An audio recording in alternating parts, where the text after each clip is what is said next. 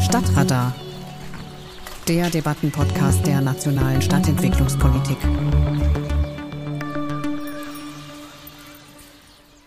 Herzlich willkommen zu Folge 3 unseres Debattenpodcasts Stadtradar. Es geht heute um den Zustand unserer Innenstädte. Es geht um die Rolle von Produktion, Gewerbe und Handel, aber auch den Platz fürs Wohnen. Büroetagen und Shoppen, das war ja doch lange Zeit das Rezept für klingende Gewerbesteuerkassen, für belebte Innenstädte.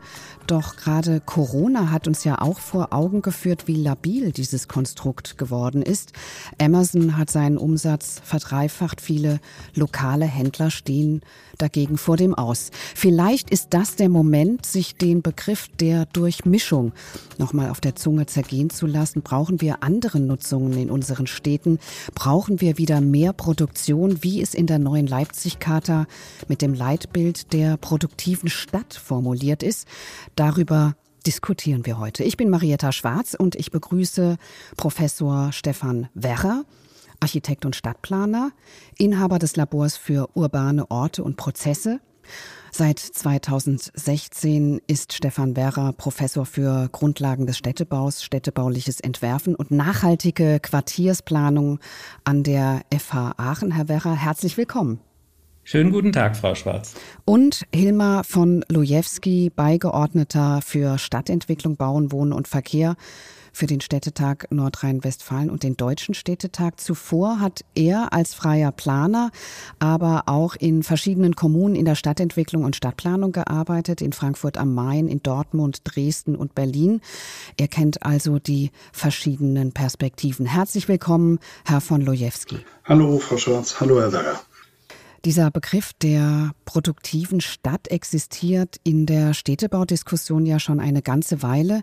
In der Leipzig-Charta von 2007 wurde er auch schon gefordert. Weg von der funktionsgetrennten Stadt hieß es da. Was ist damit denn jetzt eigentlich genau gemeint, Herr Werrer, mit diesem Begriff produktive Stadt? Ich denke, dass wir inzwischen in der Entwicklung unserer Städte an einem Punkt angelangt sind, wo wir uns darüber unterhalten müssen, ob sich die Funktionstrennung, nach der wir die Städte in den letzten 50, 60 Jahren sicher entwickelt haben, ob die noch angemessen ist.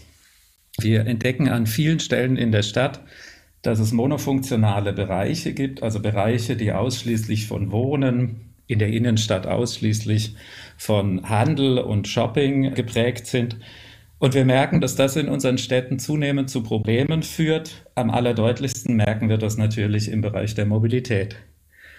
Und aus diesem Grund ist die Idee der produktiven Stadt entstanden. Eine Stadt, in der die Produktion wieder zurück in die Stadt kommen kann. Denn produktive Nutzungen wurden von uns in all der Zeit immer konsequent aus der Stadt herausverlagert. Und die Idee ist also, dass produktive Nutzungen auch industrielle Nutzungen wieder an die Städte heran und bis in die Städte hereinkommen können. Herr von Lojewski, der Deutsche Städtetag hat sich auch schon dafür ausgesprochen, für mehr Produktion im Innenstadtbereich. Was wäre denn damit gewonnen? Damit ist ein Bestandteil der Nutzungsmischung gewonnen. Es gibt ja so ein paar triviale Wahrheiten. Stadt konstituiert sich durch Wohnen erstmal. 70 Prozent der Stadt besteht aus Wohnen. Und dort, wo nur Wohnen ist, wie Professor Werrer gerade sagte, dort versuchen wir ja anderen Nutzungen zuzumischen. Das ist keine ganz einfache Übung. Und umgekehrt, dort, wo wir bisher ganz überwiegend Handel hatten, versuchen wir jetzt Wohnen oder eben auch Produktion zuzumischen. Wie sieht diese Produktion aus? Wie kann die aussehen? Wir haben alle in den letzten Jahren was gelernt über 3D-Druck, über dezentrale Produktionsformen. Wir wissen inzwischen, dass der Arbeitsschutz sich so weit entwickelt hat, dass man dem Grunde nach jede Schreinerei in einen Wohninnenhof packen kann. Die ist so eingekapselt, da hören Sie nichts von. Das lauteste ist der Lieferwagen. Wir haben die Hoffnung, dass solche Nutzung, also von Hightech bis Handwerk, dem Grunde nach auch wieder in Lagen gehen können, die heute handelsdominiert sind. Weil emissionsschutzseitig und emissionsrechtlich kann man das in den Griff kriegen. Gerade dann, wenn man an der technischen Anleitung Lärm arbeitet. Im Moment tut das die Bauministerkonferenz und die Umweltministerkonferenz. Und und das ist wahrscheinlich der springende Punkt, wenn Mieten wieder auf ein Niveau kommen, dass auch die Produktion sich wieder in der Innenstadt ansiedeln kann. Weil wenn wir in die Historie schauen, das war ja nie anders in historischen Innenstädten. Da hatten wir ein hohes Maß an Nutzungsmischung, ob das die Kontorhäuser waren in meiner Heimatstadt Lübeck, wo man handelte und wohnte, oder ob das die Handwerkergassen waren, wo man Handwerk betrieb und auch wohnte. Das kennen wir alles. Ich will jetzt nicht das historische Bild der alten Stadt beschwören, aber was wir dringend brauchen, und Herr Werner hat ja angedeutet, ist eine stärkere Durchmischung, um Menschen in die Stadt zu bringen, um Vielfalt in die Stadt zu bringen und um diese Monofunktionalität aufzulösen. In der neuen Leipzig-Charta soll die Grundlage dieser produktiven Stadt die Wissensgesellschaft und die Kulturwirtschaft bilden. Da entsteht bei mir jetzt im Kopf noch nicht so richtig ein Bild. Also Sie haben gerade schon den 3D-Drucker erwähnt. Wie würde sich das denn idealerweise in einem Stadtgefüge zeigen? Also ich frage noch mal nach der Art der Produktion, die man sich da künftig vorstellen könnte für solche produktiven Orte. Also steigen Sie mal in Hamm aus dem Hauptbahnhof aus und gehen in die Innenstadt. Da kommen Sie zum Beispiel an Wissensinfrastruktur vorbei, weil das erste große Gebäude, wo mal ein Kaufhaus stand, ist heute eine große Bibliothek, ein Wissenscenter. Okay, Bibliothek ist aber nicht Produktion. Nein, aber Sie sprachen vorhin auch von Wissensinfrastruktur. Ja. Das ist so ein Aspekt. Genau, mir ist halt immer noch nicht klar, welche Form von Produktion Sie sich in unseren Städten vorstellen. Herr Werrer, Sie haben im Vorgespräch vom Blaumann gesprochen. Vielleicht kommen wir so weiter. Ja, ich glaube, wir müssen einfach sehen, dass wenn die Produktion wieder zurück in die Stadt kommt, dann wird das weit über die Nutzungsmischung, die wir aus der sogenannten europäischen Stadt kennen, hinausgehen. Diese Produktion wird dann auch nicht nur kleinteilig in Erdgeschossen stattfinden, die jetzt aufgrund der Krise des Handels frei werden. Die große Frage ist, wie können wir Fabriken als gleichwertige Stadtbausteine wieder in unser Stadtgefüge integrieren? Sie wollen Fabriken. Ja, Fabriken im Sinn von Produktionsstätten. Das sind, ich sag mal, keine industriellen Fabriken, wie wir sie zum Beispiel hier in Stuttgart in den großen Automobilfabriken haben. Aber es muss gelingen, die Funktion der Fabrik so weiterzuentwickeln, dass sie als Stadtbaustein an bestimmten Stellen in der Stadt integrierbar wird. Da stellt sich zum Beispiel die Frage, ob diese großen Kästen, in denen bisher Warenhäuser und Shoppingcenter waren, ob die nicht geeignet wären, in der Stadt Orte für solche Produktion zu sein. Es gibt andere Orte in der Stadt, vielleicht kommen wir dann auch im Gespräch ein bisschen von der Innenstadt weg. Es gibt andere Orte in der Stadt, die schon so unterschiedliche Maßstäblichkeiten aufweisen, dass dort auch die Möglichkeit wäre, Produktion, industrielle Produktion wieder zu integrieren. Und es gibt ja durchaus in Europa auch einige Beispiele dafür, dass Fabriken in der Stadt geblieben sind. Das Beispiel, was hier immer wieder zitiert wird, ist die Fabrikation der Firma Manner in Wien in einem Gründerzeitviertel auf dem Stockwerk. Das ist, glaube ich, ganz wichtig. Diese Fabriken, die werden nicht mehr eingeschossig organisiert sein können, sondern wir müssen herausfinden, wie das Produzieren über mehrere Ebenen hinweg funktionieren kann, damit wir auch den Boden in der Stadt effizient nutzen können. Wie das aussieht, das wissen wir heute noch nicht. Deshalb ist es notwendig, dass wir in dem Bereich experimentieren, dass wir Modellprojekte angehen, dass wir mutig dieses Thema angehen, um so vielleicht die Möglichkeit zu bekommen, auch industrielle Produktion in der Stadt zu halten, wieder in die Stadt zu bekommen und damit ein Arbeitsplatzangebot für Menschen in den Städten zu schaffen, die bisher darauf angewiesen sind, weit vor der Stadt zu arbeiten. Okay, was ist denn passiert? Also das Sterben der Kaufhäuser ist ja auch schon lange ein Thema, was uns begleitet und die Shopping Malls sind unter den Stadtplanern schon lange unbeliebt und trotzdem gab es in den Städten einen enormen Zuwachs. Also, was ist denn da passiert, dass jahrzehntelang vom Bild der europäischen Stadt gesprochen wird, von der Durchmischung, die Stadt sich gleichzeitig aber entmischt hat? Also ich meine, diese Ideen der Moderne, die haben wir ja auch schon ein paar Jahrzehnte hinter uns gelassen. Die Stadt hat dem Grunde nach einen verschleppenden Infekt. Ja? Und jetzt tritt er nochmal so richtig zutage. Verschleppt ist er dadurch, dass wir nie gegen Miethöhen angekämpft haben. Jetzt erkennt der Markt selber interessanterweise, dass man womöglich mal Wertabschreibungen auf Immobilien, auf Handelsimmobilien in den Innenstädten vornehmen muss und dass man auch mit einem anderen Mietniveau antreten muss. Und insofern ist eigentlich die Anamnese ziemlich klar und auch der Heilungsweg ist klar. Korrekturen bei den Werten, Korrekturen bei den Mieten zieht sofort andere Nutzung an. Würden Sie dem Herrn von Lojewski recht geben, dass die Mieten das Problem Nummer eins sind? Ich glaube, dass die Frage von Boden und die Frage von Mieten sicher sehr zentral ist. Ich bin vielleicht nicht ganz so optimistisch, dass der Handel seine dominierende Rolle und Funktion in den Innenstädten beibehalten wird, vielleicht auch nicht beibehalten muss. Ich kann mir durchaus vorstellen, dass unsere Innenstädte oder auch inneren Städte sich nach dieser Krise vielleicht normalisieren werden. Ich finde es erstmal überhaupt kein Bild, vor dem man sich fürchten muss, wenn unsere Innenstädte weniger am privaten Konsum orientiert werden, wenn sie weniger kommerzialisiert werden, wenn wir mehr Aufenthaltsqualität in den öffentlichen Räumen bekommen, wenn wir mehr Wohnen, mehr Abwechslung dort bekommen, auch etwas mehr Grün angesichts des Klimawandels. Und wenn wir vielleicht in unseren Innenstädten es auch schaffen, zwischen Tag- und Nachtbevölkerung ein ausgeglicheneres Verhältnis hinzubekommen. Weil das muss man ja dazu sehen. Wir reden jetzt immer darüber, wie sich unsere Innenstädte tagsüber geben. Ich bemerke sehr wohl, dass unsere Innenstädte nachts ein ganz anderes Bild abgeben. Einerseits sind sie weitestgehend entleert, und an manchen Stellen in den Innenstädten ist dort, wo die Hotspots der Gastronomie sind, eigentlich ein Bereich, in den man sich nachts auch nicht mehr so gerne begibt. Insofern, ich kann mir vorstellen, dass unsere Innenstädte sich weiterentwickeln, dass sie nach wie vor zentrale Funktionen übernehmen, dass sie aber auch in gewissem Maße zu Quartieren werden können. Also so das Idealbild des Berliner Kiezes, ne? Ist es doch eigentlich. Mit dem Gewerbehof, in dem der Tischler produziert. Allerdings mit sehr hoher Verkehrsgunst. Ich denke, das ist dann schon der Unterschied, dass natürlich unsere Innenstädte, ich rede jetzt über zum Beispiel die Innenstadt von Stuttgart, das ist ja ein Bereich, der ist inzwischen weit mehr als nur der zentrale Bereich der Stadt Stuttgart. Das ist inzwischen der zentrale Bereich einer ganzen Region geworden. Und Dadurch kommen natürlich auch in dieser Innenstadt Funktionen zum Tragen, die weit über das hinausgehen, was Sie jetzt mit Berliner Kiezen beschreiben. Ja, das ist ein guter Punkt. Es gab ja so um die Jahrtausendwende herum diesen Begriff der Renaissance der Innenstädte. Ein Run auf die Städte als Wohnort. Inzwischen haben wir ja in vielen Städten Wohnungsnot. Jetzt sagen Sie, wir müssen die Produktion da wieder reinholen.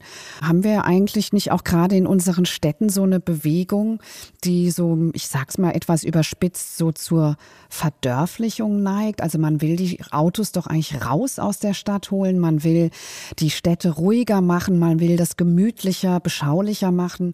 Also, dass das Idealbild von Stadt Störungen in Form von Lärm, Verkehr oder auch Produktion, die ja auch mit Mobilität verbunden ist, eigentlich nicht mehr zulässt. Das Phänomen erkenne ich auch als vormaliger aktiver Planer in Berlin, dass die wechselseitige Toleranz von Zumutungen deutlich abnimmt. Wenn wir ein innerstädtisches Quartier planen und sogar als Mischgebiet ausweisen, sprich 50 Prozent Wohnen und 50 Prozent anderes, und die neuen Bewohnenden sich dann dagegen beschweren, dass ein Café in den Innenhof eine Terrasse hat, die von 10 bis 18 Uhr von Montag bis Freitag betrieben wird, dann kann ich nur sagen, ihr solltet vielleicht lieber an den Stadtrand ziehen, statt mitten in die Stadt. Mhm. Wo sind diese Flächen in den Städten, die man zur Produktion nutzen kann. Also sind die in der Innenstadt, sind die in der B-Lage der Innenstadt? Was sind das auch vielleicht für Gebäudetypologien oder müssen wir uns da ganz neue Sachen ausdenken? Also Frau Schwarz, zum einen muss man sagen, dass das Bild in unserer Republik in Deutschland nicht einheitlich ist.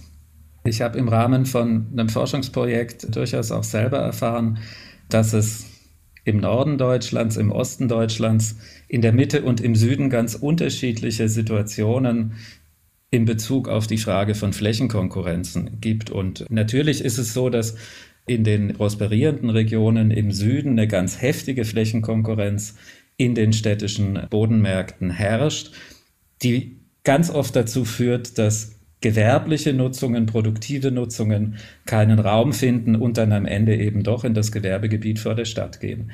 Wenn wir akzeptieren, dass wir auch in Zukunft dichter in der Stadt arbeiten und wohnen wollen, dass wir Flächen brauchen auch für andere Funktionen, dass wir Flächen brauchen, um unsere Städte fit für den Klimawandel zu machen, dann müssen wir gucken, wo sind diese Flächenreserven. Zum einen fällt dann natürlich der Blick auf das enorme Potenzial, was unsere Verkehrsflächen haben.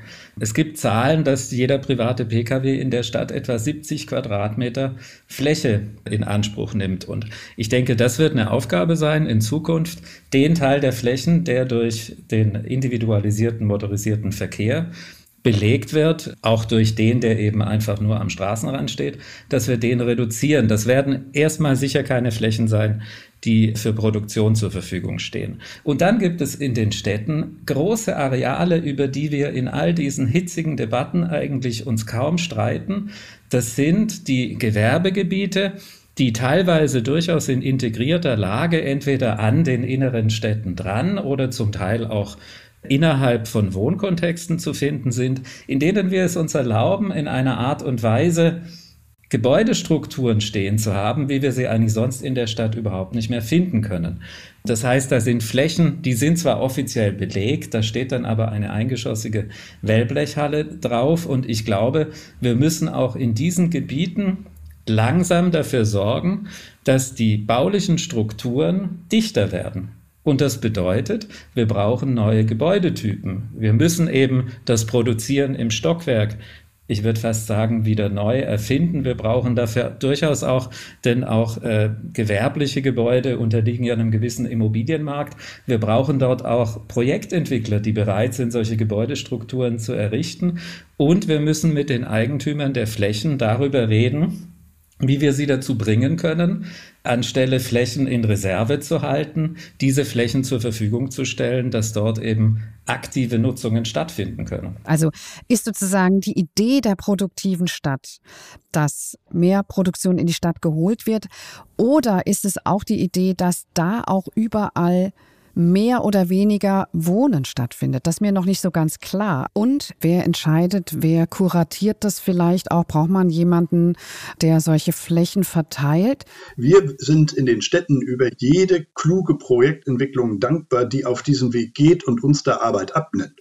Weil es ist natürlich für Städte im Kleinen ganz schwer leistbar, da die Feinsteuerung zu betreiben. Jeder Oberbürgermeister und jeder Oberbürgermeister wünscht sich sagen zu können, hier soll dies hin und dort soll jenes hin. Aber sie wissen alle miteinander, dass wir in unserem Land Baufreiheit haben. Gleichzeitig haben wir über auch große Teile der Innenstadt liegende Bebauungspläne, die leider auch nicht alles zulassen. Womöglich müssen wir uns da auch über andere Befreiungstatbestände unterhalten. Aber jeder, der das privat organisiert und eine Feinsteuerung in sich selber macht unter verschiedenen Nutzungen, ist natürlich höchst willkommen in den Städten, weil das halten wir auch für nachhaltig. Und die Frage der großen Produktionsstandorte, das wird eher die Ausnahme als die Regel sein. Und wir sagen, so kleinkörnig wie möglich und so gemischt wie möglich. Produktivität, Frau Schwarz, das möchte ich noch anfügen, ist ja nicht nur auf das reine Herstellen gemeint. Produktivität heißt auch durchaus geistige Produktivität. Also wir haben überhaupt nichts dagegen, Dienstleister neue Dienstleister auch in die Innenstädte zu bringen. Das wollte ja. ich nochmal anfügen. Genau. Bevor der Herr Werra jetzt nochmal zu Wort kommt, fällt mir eben dazu ein, dass man in den Großstädten ja auch immer wieder solche Phänomene sieht, dass zum Beispiel in aufstrebenden Stadtvierteln der Metallbauer dann durch die hippe Kommunikationsagentur verdrängt wird. Was davon ist produktive Stadt?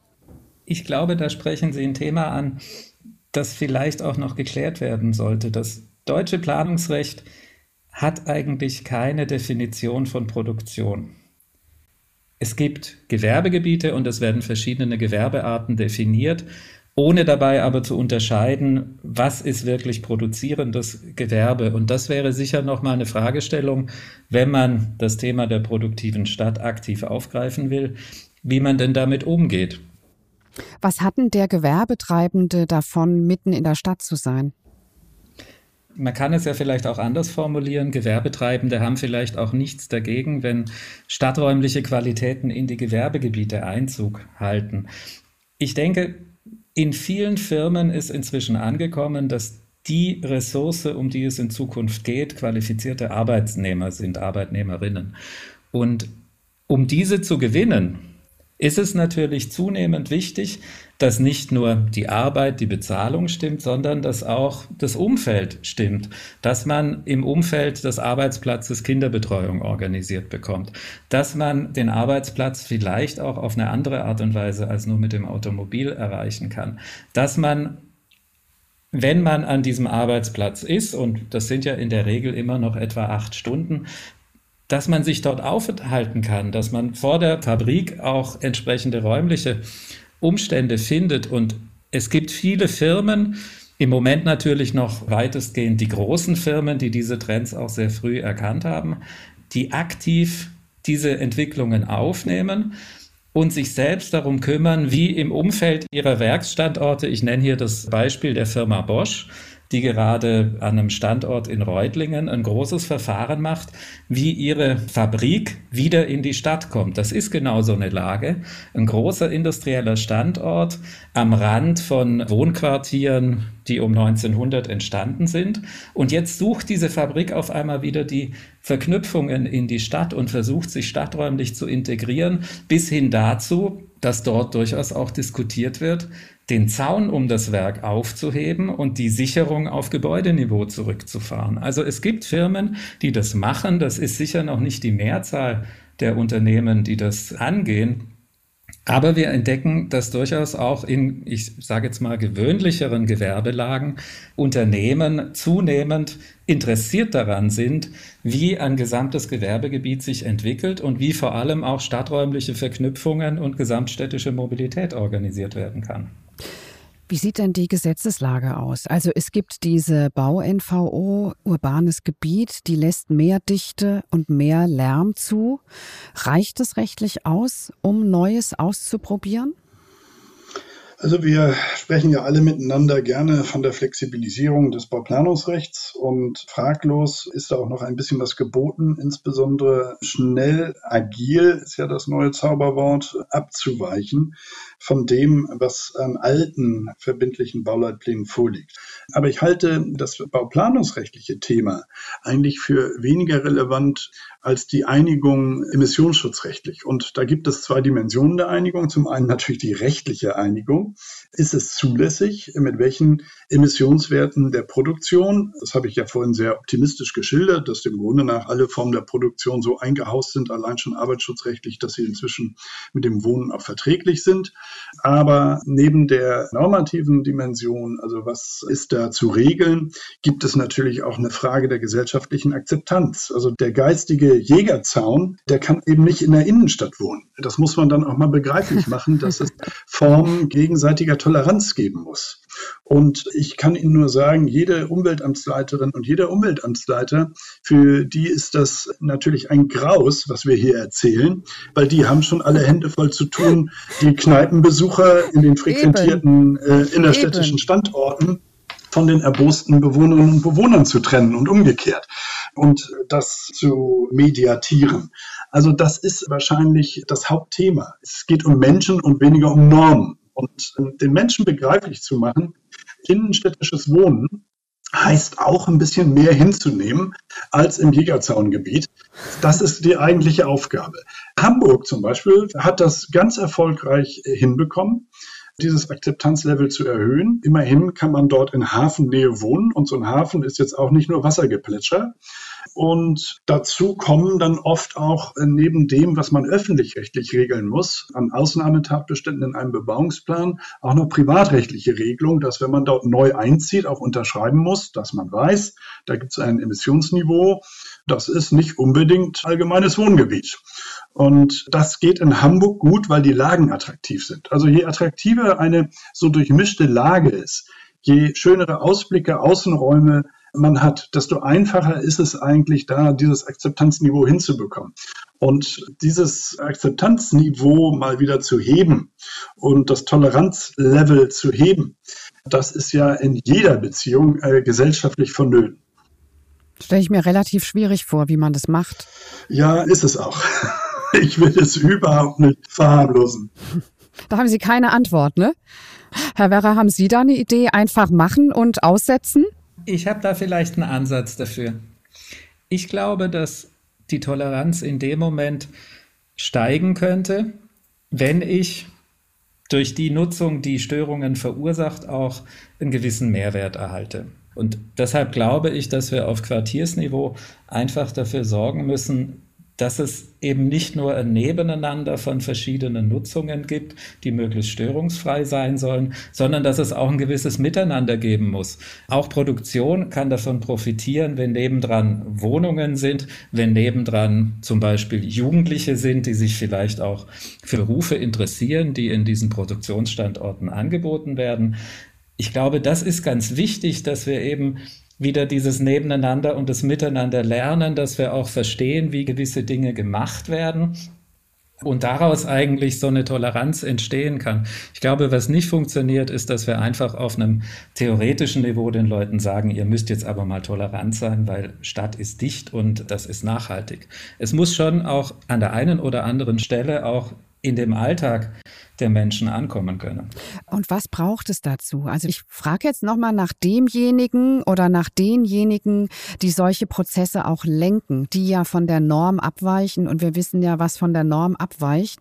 Das fassen viele mit spitzen Fingern an und kehren lieber zum äh, Gewohnten zurück. Also was braucht es denn, sage ich mal, vielleicht auch an Vernetzungen, an Tischen, wo Menschen zusammensitzen und denken, damit sowas dann Realität werden kann. Ja, wir brauchen schon sowas wie eine Moderation, jemand, der Menschen zusammenführt, die, die wohnen, äh, die, die kommen wollen, die, die heute schon dort sind, die, die besuchen, die, die wirtschaftlich handeln, um äh, miteinander sowas wie ein Innenstadtkonzept 2.0 auf den Weg zu bringen, das nie abgeschlossen sein wird. Es wird ein steter, schrittweiser Prozess sein, aber unter Einbindung all derer, und das finde ich auch ganz richtig, wie wir uns eben schon angenähert haben, all derer, die auch vor Ort sind und Kenntnis von dem jeweiligen Ort haben. Und die Akteurslandschaft ist vielfältig. Wir werden sowas wie ein Innenstadtmanagement, das deutlich über, wie sieht der Außenraum aus und sitzt die Weihnachtsbeleuchtung auch spätestens am 30. November, hinausgeht. Also es braucht schon sowas wie eine Form von Impresario für Innenstadtentwicklung.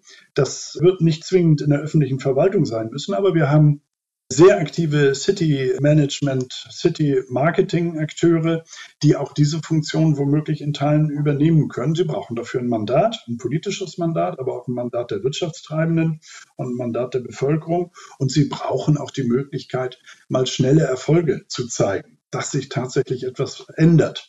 Das macht sich an Sauberkeit fest, das macht sich an guter Erreichbarkeit fest, an angenehmer Aufenthaltsqualität, auch an dem Grün. Also ein paar Sofortmaßnahmen brauchen wir schon, um zu zeigen, es geht weiter. Und darauf reagieren ja auch einige. Also die Landesregierung NRW hat immerhin 70 Millionen Euro ausgelobt, um Innenstadtentwicklung nochmal auf neue Füße zu stellen. Das ist schon mal ein Anfang. Und in die Richtung geht auch unsere Forderung, weil das wollen wir natürlich in der gesamten Republik sehen. Wer ist denn da ganz weit vorne momentan? Auch vielleicht mal, wenn wir international denken. Herr Werrer, fallen Ihnen da Beispiele ein? Ja, also ich glaube schon, dass die Stadt Wien sicher sehr viele gute Beispiele liefert. Ein anderer Raum, der hochinteressant ist, ist äh, die Stadt Brüssel und die Stadt Antwerpen, die unter dem, ich sag mal, etwas flapsigen Wort Denker und Macher versucht eben dort in Brüssel entlang des Kanals zwei Bereiche, die ganz stark eben von einerseits Dienstleistung und Wissensproduktion und auf der anderen Seite materielle Produktion, dort einen räumlichen Verknüpfungsbereich zu schaffen, in dem diese beiden Arten von Wirtschaften wieder zusammenkommen. Und dann, glaube ich, gibt es einfach ganz, ganz viele kleine experimentelle Quartiersentwicklungen, unter anderem auch hier in Stuttgart im Rahmen der Internationalen Bauausstellung 2027, in denen versucht wird, das, was unter anderem durch die Einführung des urbanen Gebiets möglich wurde, wirklich auch räumlich umzusetzen. Also nicht nur Wohnen an Standorte zu bringen, die hoch lärmbelastet sind, sondern eben auch ganz andere Arten von Quartiersmischungen zuzulassen, in denen das Wohnen zwar vorkommt, aber eben nicht mehr dominiert. Und auf der, ich sag mal, operationellen Ebene muss ich sagen, finde ich es sehr hilfreich, wenn in Kommunen die Bereiche Stadtentwicklung und Wirtschaftsförderung zusammenarbeiten. So, in dieser Podcast-Folge ist bislang das Wort Corona nicht gefallen. Deshalb muss ich das natürlich jetzt am Ende auch nochmal einbringen. Ist diese Corona-Krise, die ja auch äh, in unseren Städten sichtbar sichtbar und spürbar geworden ist, und zwar ziemlich stark, möglicherweise für so ein Umdenken, ja, oder für eine Hinwendung Richtung mehr produktive Stadt eine Chance? Sehen Sie das? Oder werden wir da zurück zum Business as usual kehren?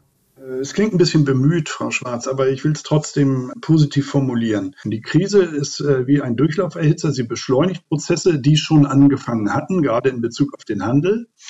Und sie ermöglicht natürlich jetzt auch schneller an Lösungen zu arbeiten, insbesondere wenn die in geeigneter Weise von Bund und Ländern gegenüber den Kommunen unterstützt werden. Sie fördert Kreativität und sie fördert auch Experimente. Und insofern ist sie in jedem Fall eine Chance. Ja, die Frage ist ja, wenn Nutzungen brachfallen, wie kommt man denn an das Eigentum heran? Ganz oft, also wenn wir jetzt über die leerstehenden Ladenlokale in den Innenstädten sprechen, ist ja die Frage, wie komme ich eigentlich an diese Flächen heran? Und da ist natürlich wieder das, was wir ganz am Anfang diskutiert haben, die Frage, in welchen finanziellen Konstruktionen sind eigentlich diese Flächen entstanden und welchen Gesetzmäßigkeiten unterliegen die? Insofern das ist dann natürlich schon die Frage, ob man zum Beispiel, wie es in der Stadt Paris passiert, dass Kommunen diese Flächen aufkaufen. Geht das überhaupt, ein Erdgeschoss alleine aufzukaufen oder muss man sich da Nutzungsrechte sichern? Das könnte ein Thema sein. Das ist natürlich viel einfacher, wenn man es ähnlich wie in Wien in der Seestadt Aspern von vornherein mit einplant, dass sich die Kommune oder in dem Fall eine von der Kommune mitgetragene Entwicklungsgesellschaft Zugriff auf diese Erdgeschossflächen sichert und sagt, wir wollen mitsprechen und in Wien sogar maßgeblich mitgestalten, was dort stattfindet. Notfalls müssen wir eben auch einspringen als Städte und sozusagen anentwickeln. Wir begreifen uns da gar nicht als Entwickler von Immobilien, aber wir müssen die ersten Impulse setzen, wir müssen Nutzung reinbringen. Wir haben in NRW durchaus auch ein Instrument, temporär Gewerberäume, Ladenflächen anzumieten für solche Überbrückungsnutzung, allerdings zu einem deutlich niedrigeren Mietzins, als er bisher galt. Also das sind diese Akteursgeflechte, die wir vorhin mal kurz gestreift haben. Wir wollen das nicht federführend unbedingt machen müssen, aber wir müssen in der Lage sein, auch reingrätschen zu können, um, äh, wie Herr Werra auch einforderte, steuern zu können.